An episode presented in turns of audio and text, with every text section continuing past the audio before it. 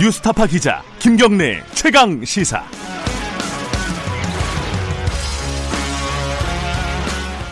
국회 사법개혁특별위원회라는 조직이 하나 있습니다. 사개특위라고 보통 부르죠. 여기서 굉장히 중요한 일들이 많이 다뤄지고 있는데요. 뭐 검찰개혁 관련해서는 고위공직자 범죄수사처 공수처라는 거를 만드는 문제가 있고 검경 수사권 조정 문제도 여기서 다루고요. 뭐 최근에는 법원 개혁 문제도 굉장히 관심이 많죠. 이런 활동들을 하고 있는데 끝나갈 때가 다 돼 간다고 합니다. 근데 논의가 제대로 진척이 안 됐다고 하는데 지금 상황이 어떤지 사법개혁특별위원회 사개특위 위원장 박영선 의원님 연결해 보겠습니다. 안녕하세요. 네, 안녕하십니까. 네, 지금 사개특위 올해 말까지인가요? 그렇습니다. 실질적으로 그 사개특위가 시작된 것은 11월 1일이니까요. 예. 어, 지금 한 달 반 정도 논의를 했고요. 예. 어, 12월 말까지인데 시작 전부터 연장해야 되는 것 아니냐라는 어, 여론이 있었어요. 어, 그래서 어, 지금 현재 그 연장 문제는 여야 간의 공감대가 형성된 그런 상태입니다. 예. 네. 그럼 지금 아까 제가 말씀드린 예를 들어 공수처 문제, 검경 수사권 네. 문제 이런 문제들이 정리가 아직 덜 됐죠? 지금 현재 논의가 가장 빠른 것은 검경 수사권 조정 부분입니다. 예. 어, 오늘도 이제 그 사개특위 의원님들만의 검경 수사권 조정에 관한 어, 비공개 간담회가 열리는데요. 네. 어, 이것은 합의할 수 있는 부분에 합의를 도출해 보자라는 그런 네. 취지에서 마련된 것입니다. 예. 이 검경 수사권 조정 부분은 어, 검찰이 가지고 있는 그 수사권과 기소권 가운데 네, 수사 지휘권을 폐지한다는 데는 여야 의원님들이 공감대를 이미 형성해 있고요. 네. 그러면 검사의 주- 직접 수사 범위를 어떤 식으로 정할 것이냐라는 조문화 작업이 지금 진행 중에 있습니다. 네. 기소권, 영장 청구권 이게 가장 핵심인데 이거는 건드리지 않는 거죠 지금 그 안이. 그렇습니다. 아, 그거야. 네 네 네. 네. 근데 경찰 쪽에서는 좀 반발하고 있지 않아요 이 부분은? 지금 이 검경 수사권 조정 문제와 관련해서는 네. 지난 6월 달에 있었던 행안부 장관과 법무부 장관 간의 그 합의를 토대로 진행이 되고 있죠. 그것이 네. 이제 큰 틀의 합의고요. 예. 국회에서 그 큰 틀의 합의를 놓고 어 저희가 좀 더 더 그 구체적인 부분에 있어서의 조문화 작업을 지금 진행 중에 있는 것인데요. 예. 예. 예, 예를 들면 이런 것입니다. 그러니까 어, 검사의 그러니까 수사권 부분과 관련해서 뭐 검사의 수사라든가 경찰의 수사라든가 이 조문을 어떤 것을 더 앞으로 할 거냐 음. 뭐 이런 부분에 있어서 권력기관 간에 상당한 그 신경전이 있습니다. 네. 근데 제가 보기에 그것은 국민의 시각에서 보면 검사가 앞으로 가던 경찰이 앞으로 가던 그것은 별로 중요한 일이 아니고요. 네. 얼마만큼 공정한 수사를 할 수 있고 견제할 수 있느냐의 문제다라고 예. 보고 있습니다. 네. 사실 뭐 검경 수사권 문제는 지금까지도 많이 논의가 됐고 앞으로도 논의가 될 거니까요. 오늘은 여기까지만 하고요. 공수처 문제를 네. 좀 어, 자세히 좀 여쭤볼게요. 공수처 네. 신설이 사실 굉장히 해묵은 과제지 않습니까? 이거 어디까지 진행이 됐어요? 하긴 하는 건가? 어, 이게 국민적 지지가 가장 높은 것이죠. 여론조사에 보면 70% 넘게 나오니까요. 그리고 전 반드시 필요하다고 보고요. 네. 그런데 자유한국당이 지금 이것을 반대하고 있습니다. 그 반대하는 이유는 옥상옥이다 아, 음. 이런 것인데요. 어, 특별감찰관과 아, 상설특검이 있는데 공수처가 왜 필요하냐 네. 아, 이렇게 이제 논리를 피고 있죠. 어, 그러나 지금 청와대 특별감찰관 폭로로 인해서 그 특별감찰관 제도가 지금 그 문제가 되고 있지 않습니까? 네네. 그렇기 때문에 오히려 공수처를 저는 마련하는 것이 대안이다라고 보고 있습니다. 아 오히려요. 네, 음, 오히려. 네. 왜냐하면 이 특별감찰관에게는 수사권이 없어요. 음. 그리고 상설특검이라는 것은 사후 약방문입니다. 네. 아, 그런데 국민들은 공직자들이 평상시에 투명하고 그 공정한 일을 해주기를 집행을 해주기를 바라고 있거든요. 네. 그래서 공수처가 필요한 것이고요. 네. 또 하나는 이 특별감찰관이라는 것이 청와대 소속으로 되어 있기 때문에 지금 계속 정권마다 이것이 문제가 되고 시끄러운데 네. 독립기구로 만들어서 공수처라는 독립기구로 만들어서 저는 그 논란을 어, 해소할 필요가 있다 이렇게 보고 있습니다. 말이 나왔으니까 이건 여쭤보고 넘어가야 될 것 같은데요. 네. 지금 김태우 전 수사관이죠. 지금 특별감찰반 수사관 네. 계속 폭로를 하고 있잖아요. 좀뭐 예. 여러 가지 문제를 뭐 요새 민간인 사찰 문제까지 나오고 있던데 네. 이게 지금 이 문제에 대해서는 그 박영선 의원님은 어떻게 바라보고 계십니까? 지금 청와대 상황을. 어, 저는 그 김태우라는 분이 이야기하는 것을 보면 네. 이 특별감찰관법이 정하는 대상의 범위를 벗어난 경우가 상당히 많이 있습니다. 네. 또 특별감찰관이 할 수 있는 그 어떤 그 감찰 행위의 부분과 관련해서도 그 부분을 좀 넘어선 부분이 있다라고 저는 보고 있는데요. 네. 그렇기 때문에 저는 이 특별감찰관법을 고쳐서 공수처를 만들어야 된다라고 생각을 하는 이유 중에 하나가 네. 특별감찰관이 감찰을 할 수 있는 대상이 대통령의 친인척 및 특수관계인으로 돼 있거든요. 네. 그러면 이 특수관계인이라는 것이 무엇이냐 이게 상당히 좀 모호하다. 예. 네. 비행위를 감찰하는 것의 그 범위도 상당히 좁습니다. 네. 그러니까 이 공직자 비행위에 관해서 어, 좀 더 더 확대할 필요가 있고요. 음. 그리고 대통령 소속이 아닌 독립기구화를 해야 저는 청와대로부터 이것이 더 객관적으로 모든 것을 할 수 있다. 아, 그래서 저는 이것이 지금 공수처에 대한 관심이 다시 국민들이 이 공수처를 만들어야 되는 것 아니냐 이렇게 오히려 반문하시는 국민들이 상당히 많이 있다라고 네. 듣고 있습니다. 네. 그 공수처가 만들어진다면요. 물론 이제 뭐 세부적인 내용은 또 합의가 돼야 되는 부분이지만은 만약에 네. 만들어진다면은 청와대의 이런 감찰 기능은 이관이 되는 건가요? 그것을 이관을 시키는 것이 맞다고 보고 있습니다. 아. 그리고 청와대가 이 민정수석실에서 이 특별 감찰관 기능을 갖고 있음으로써 생기는 어떤 부작용을 또 이거 공, 공수처가 해결할 수 네. 있다라고 보고 있고요. 예. 네. 아니, 요번 사안에 대한 뭐 의견은 좀 없으신가요? 왜냐면은 이번 사안이 그 김태우 수사관 같은 경우에 계속 폭로를 하고 청와대가 좀 끌려간다는 느낌이 있어요. 밖에서 보면은요.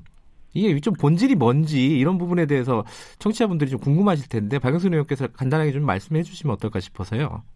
저는 그 본질은요. 네. 조금 전에도 설명드렸던 것처럼 네.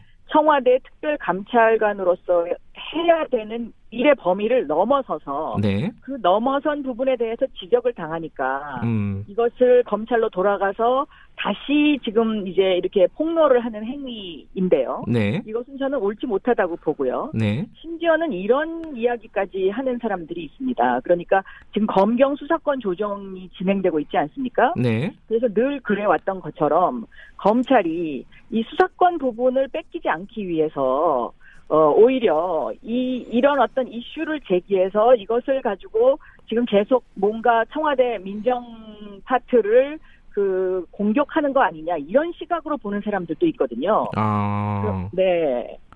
그건 사법 개혁, 예, 예. 검찰 개혁을 어, 방해하기 위한 하나의 그런 어떤 그, 그런 시각으로 보는 분들이 있습니다. 왜냐하면 네. 과거의 사법개혁 특위의 역사를 보면은요. 네. 제가 2011년도에 검경 어, 수사권 조정 소위 위원장으로서 어, 검, 겸, 검찰이 갖고 있던 수사 개시권을 경찰에게 줬습니다. 수사 개시권을 그 당시에 그것이 이제 사법개혁의 가장 핵심 사항이었는데요. 네.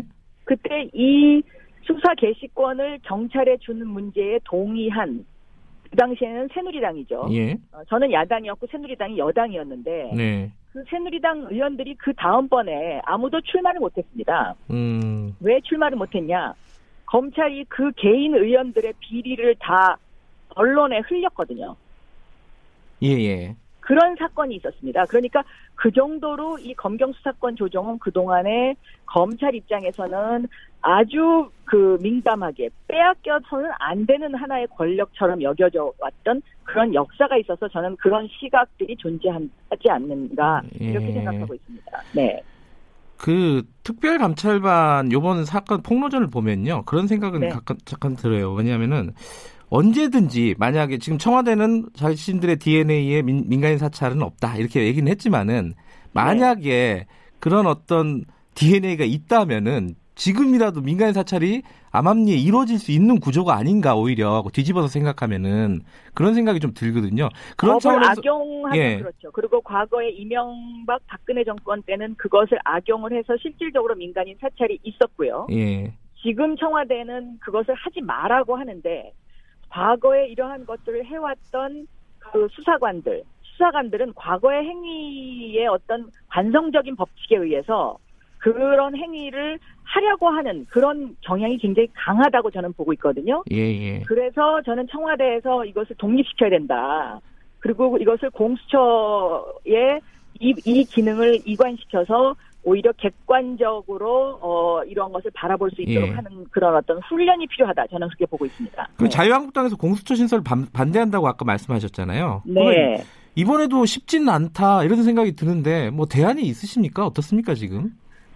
어, 대안이 있습니다. 어떤 거죠? 자유한국당은 공수처 반대의 논리 중에 또 하나가 공수처장의 임명과 관련해서 과연 중립적인 인사를 그 임명할 수 있는 방법이 없지 않냐. 예. 대통령에게 또 하나의 칼을 주는 거 아니냐. 이제 이렇게 논, 저, 반론을 피고 있는데요. 예.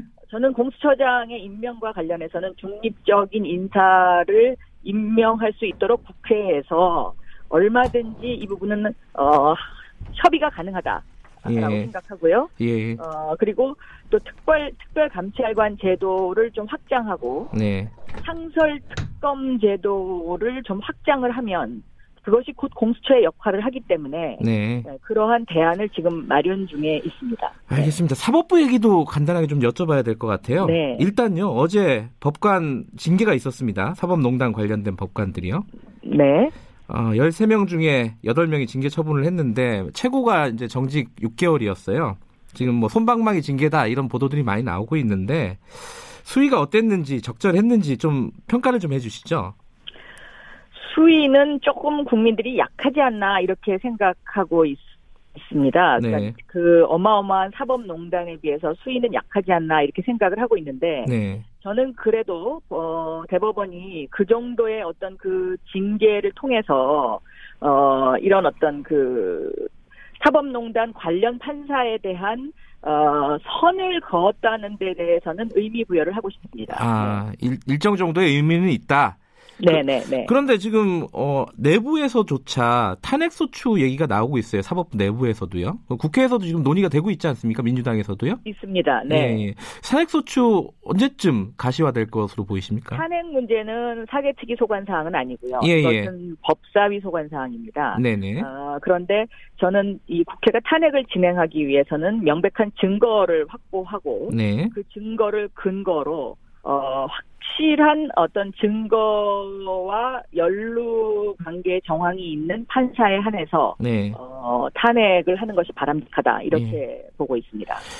어, 대법원의 셀프 개혁안 이, 이 부분도 좀 여쭤봐야 될 것 같은데요. 네. 대법원장의 인사권을 좀 제한하는 방향으로 어, 어떤 개혁안이 이루어져야 된다 이런 공감대가 좀 국민들 사이에 있었던 것 같아요. 사법농단 그렇습니다. 이후에요. 예, 예. 근데 예. 이번에 안을 내놓은 거 보면은 좀 반대되는 거다. 그 대법원의 인사권을 그대로 놔두고 사법- 사법행정위원회가 심의 의결 기구로 축소가 됐다.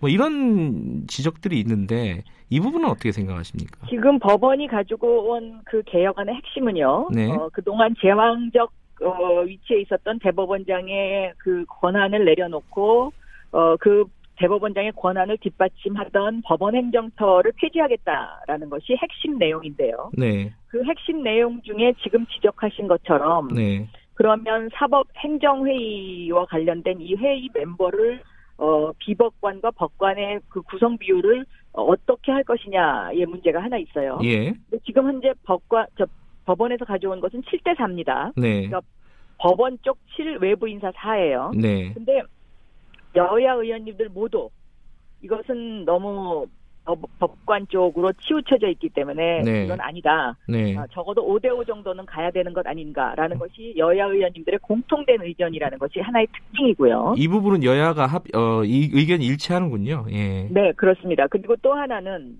그 대법원장이 갖고 있던 인사권 문제를 어떻게 할 것이냐의 문제에 있어서도 네, 법원은 인사 문제만큼은 어, 법원이 하겠다라고 지금 그렇게 해서 가지고 왔는데 네, 그렇다면 지금 지적하신 것처럼 과거에 대법원장이 인사하던 것과 뭐가 다르냐라는 네. 지적을 여야 의원님들이 똑같이 하고 계십니다. 네, 그래서 저는 이 부분은 오히려 목요일 날 소위가 진행이 되면 네. 여야 의원님들의 의견의 공감대 형성이 예, 빠르게 될 수도 있다라고 보고 있는 부분입니다. 어, 그러면 저 대법원에서 내놓은 자체 안보다 좀 진전된 안이 여야 합의로 나올 수가 있다. 이렇게 보시는 네. 거네요. 네. 예, 알겠습니다. 어, 시간이 없어가지고요. 어, 너무 네. 많은 부분을 빠르게 여쭤봐서 조금 송구스럽네요. 아닙니다. 예. 마지막으로요. 네, 자, 네. 연내 처리 가능한 거 뭐 한두 가지가 있습니까? 지금 시간이 별로 없지만은. 지금 연내 처리 가능한 법안 사개특위에 올라온 법안들이 있습니다. 예를 네. 들면 뭐 검사나 판사의 청와대 파견을 금지하고 네. 그 기간을 늘린 법안 이런 이제 법안들이 그 처리가 가능한데요. 네. 어 그것은 사실은 뭐 처리하는 것이 그, 그 그냥 시간의 문제이기 때문에 네. 오히려 검경 수사권 조장이라든가 법원 개혁 문제에 더그 의원님들이 논의할 시간을 더 많이 드리는 그렇게 해서 그쪽으로 집중하는 것이 낫지 않냐 해서 이번 주까지는 네. 그렇게 갈 것이고요. 네. 다음 주에 이 검경 수사권 조정과 법원 개혁 소위의 논의 상황을 봐서 처리 가능한 법안이 있으면 다음 주에 정리를 해서 어, 처리할 계획도 갖고 있는데 네. 현재까지 사법개혁 특위의 상황을 한마디로 요약해 달라고 말씀, 말씀을 하면 6분 응선 정도를 넘어가고 있습니다. 6분 응선 넘었다. 예. 네. 그래도 아직 4분나 남았네요. 그래도. 그렇습니다. 예, 여기까지 듣겠습니다. 고맙습니다. 네, 감사합니다. 네. 국회 사개특위 박영선 위원장이었습니다.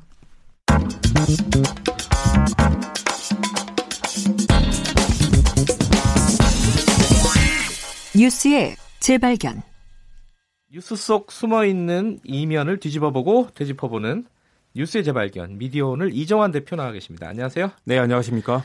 바이- 삼성 바이오로직스 다음에 어, 문제가 된 게 또 경남제약이었어요. 네네, 그렇습니다. 상장 폐지가 결국 결정이 됐는데 네. 어, 여러 가지 흉흉한 소식들이 많네요. 네네. 물 없는 가루 비타민으로 유명한 제약회사죠. 이 매출이 400억 원 정도 되고요. 네, 뭐 뭐뭐 네네. 이거죠. 예. 그런데 이 매출액과 매출 채권 등 한 50억 원 규모의 분식 회계를 한 것으로 드러났습니다. 그래서 지난 3월에 이 과징금 400, 4천만 원이 부과됐고요. 네. 지난 14일에 어, 한국거래소가 퇴출을 결정했습니다.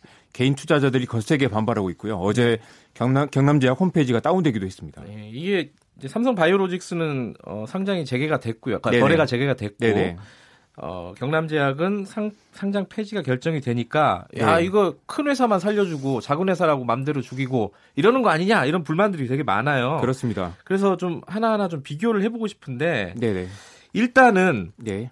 규모는 어떻습니까? 분식회계 이 분식회계 규모 가 900배입니다. 삼성 900배? 바이오로직스는 4조 5천억 원이고요. 예. 경남제약은 50억 원이 안 됩니다. 그러니까 예.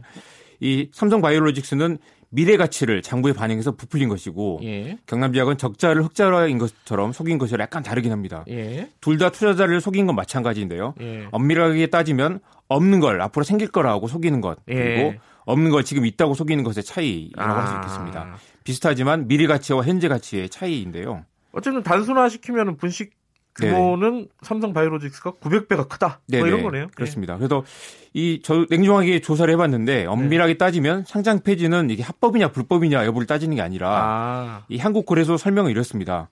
삼성 바이오로직스는 현금 보유량이 조 단위 이상이고 음. 경남제약은 자본 잠식이 우려된 상태다.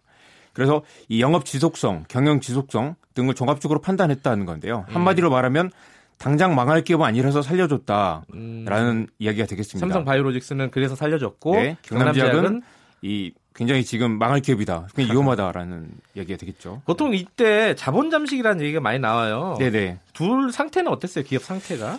엄밀하게 따지면 둘 다 자본 잠식 상태는 아니고요. 아하. 자본 잠식이라는 게 이 자본이 자본금보다 적은 상태를 말하는데요. 예. 이 삼성 바이오로직스는 2015년에 분식 회계를 하지 않았다면 자본 상태였을 것이다. 그래서 음. 상장도 할 수 없었을 것이다라는 비판이 있습니다. 네. 그런데 일단 상장을 했고요.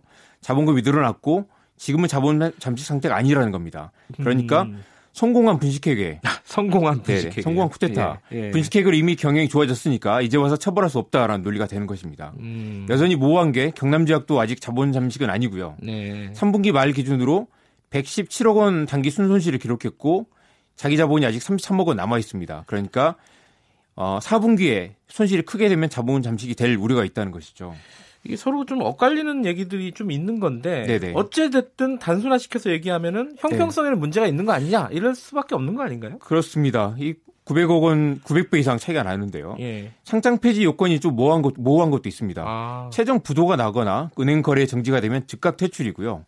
매출액이 어, 거래소 경우에 50억 원 2년 연속 미만이거나 네. 시가총액 50억 원 미만이 지속되거나 자본 잠식이 되면 이 상장 폐지 대상이 되는데요. 네. 삼성 바이오로직스는 그러니까 여기에 해당이 안 되는 거죠. 음. 분식회계는 결국 이 경영진에 대한 법적 처벌로 풀어야 되고 상장 폐지 여부는 기업의 존속 가능성을 보고 판단한다. 네. 그래서 경남 지역은 시장에 큰 충격을 주지 않을 것이라 이 퇴출시켰다는 큰 충격을 줄 수도 있기 때문에 퇴출시켰다는 건데요. 예. 이 삼성 바이오로직스는 너무 규모가 크기 때문에 퇴출을 못 시켰다. 뭐 그런 논리인데 여전히 형평성에 논란이 있습니다.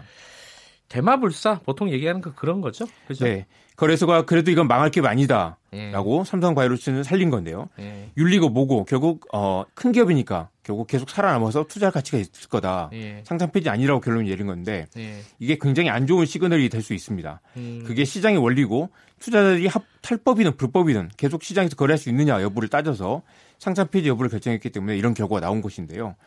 거래소 입장에서는 시가총액이 크고 네. 거래량이 많을수록 이 거래 수수료가 많으니까 이걸 좀 살리고 싶은 그런 유인이 있었겠죠. 음. 경남 지역 같은 경우는 어, 규모가 작고 별로 중요하지 않으니까 이걸 퇴출시켰다는 건데 결국 원칙이 없다라는 얘기가 나올 수 있습니다.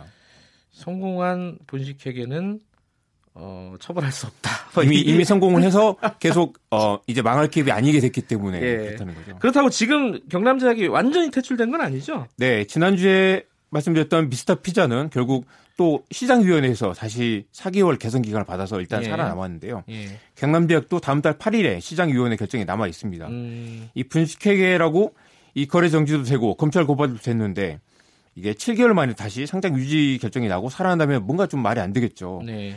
바이오로직스는 어, 한달 만에 이 거래 정지된 상태에서 다시 거래가 재개됐고요. 네. 상장 폐지냐 아니냐를 떠나서 삼성 바이오로직스는 한 달 만에 살렸는데 이 지금 경남 지역은 7개월 만에 다시 살아나느냐 마느냐를 논- 논하는 게 뭔가 좀 굉장히 문제가 있다는 얘기가 나옵니다. 삼성바이오로직스는 그 지금 뒤에 사- 거래 재개된 뒤에 소송은 계속 진행 중이고 검찰 네. 수사는 수사도 진행 중이죠. 네네. 이 일단 행정 소송도 계속 진행될 거고요. 예. 상장 폐지는 철회됐는데 주식은 계속 거래됩니다. 그리고 예. 주가가 20% 넘게 올랐다가 이 검찰 압수수색 소식이 알려지면서 또 네. 사흘 연속 하락하기도 했고요. 예. 굉장히 지금 좀 혼란스러운 그런 상황, 상황입니다. 예. 검찰 수사는 어디까지 진행이 될지는 좀 주목해서 지켜봐야 될 것 같아요. 네네. 여기까지 하겠습니다. 고맙습니다. 네, 고맙습니다. 뉴스의 재발견 미디어 오늘 이정환 대표였고요. 2부는 여기까지 하고요. 3부에서는요. 주진영 하나증권 투자, 하나투자증권 전 대표와 함께 어, 국민연금에 대해서 경제 직설 코너 마련해 봐- 보겠습니다. 어, 굉장히 새로운 시각으로 아- 국민연금을 한번 바라보는 시간이 될 것 같습니다. 2부는 여기까지고 3부에서는요. 어, 일부 지역국에서는 해당 지역 방송 보내드리니까 참고하시기 바랍니다.